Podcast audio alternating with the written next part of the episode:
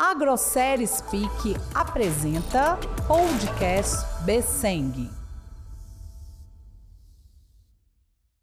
Vamos aí, né, aos nossos comentários da Bolsa da Besseng do dia 29 de 6 de 2023. Armandinho, o que, que você sentiu da negociação? A negociação hoje eu achei mais fácil do que a semana passada. Entendeu? É, eu volto a falar. O mercado mostrou gente com muito mais firmeza a última semana do mês, mostrou muito mais firmeza a, ao aumento de preço, entendeu? Eles endureceram um pouco, que é de normal, né, da parte deles, mas eu achei o nosso objetivo hoje muito mais fácil do que a semana passada conseguir. Então, o 6,80 era esperado, não tinha, não tinha dúvida nenhuma desse preço. Vamos contar que na próxima quinta-feira tem mais reajuste. Isso que é importante. Um abraço, obrigado.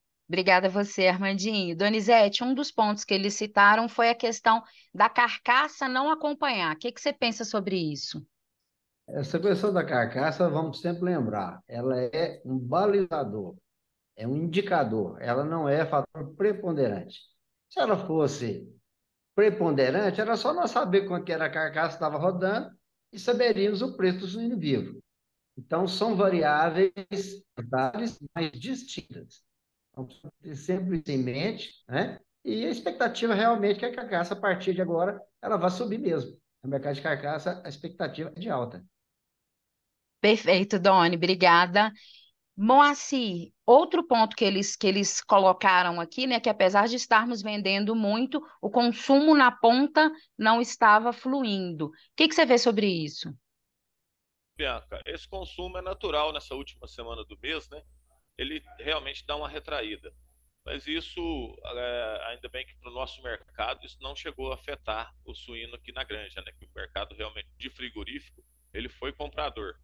Ou seja, não sei se o estoque deles aqui está um pouco baixo, tudo, mas eles estão comprando. E a gente espera que essa próxima semana, que já, já inicia-se o mês, esse mercado de ponta já fique um pouco mais aquecido, favorecendo também os, os frigoríficos com essa nova alta, né?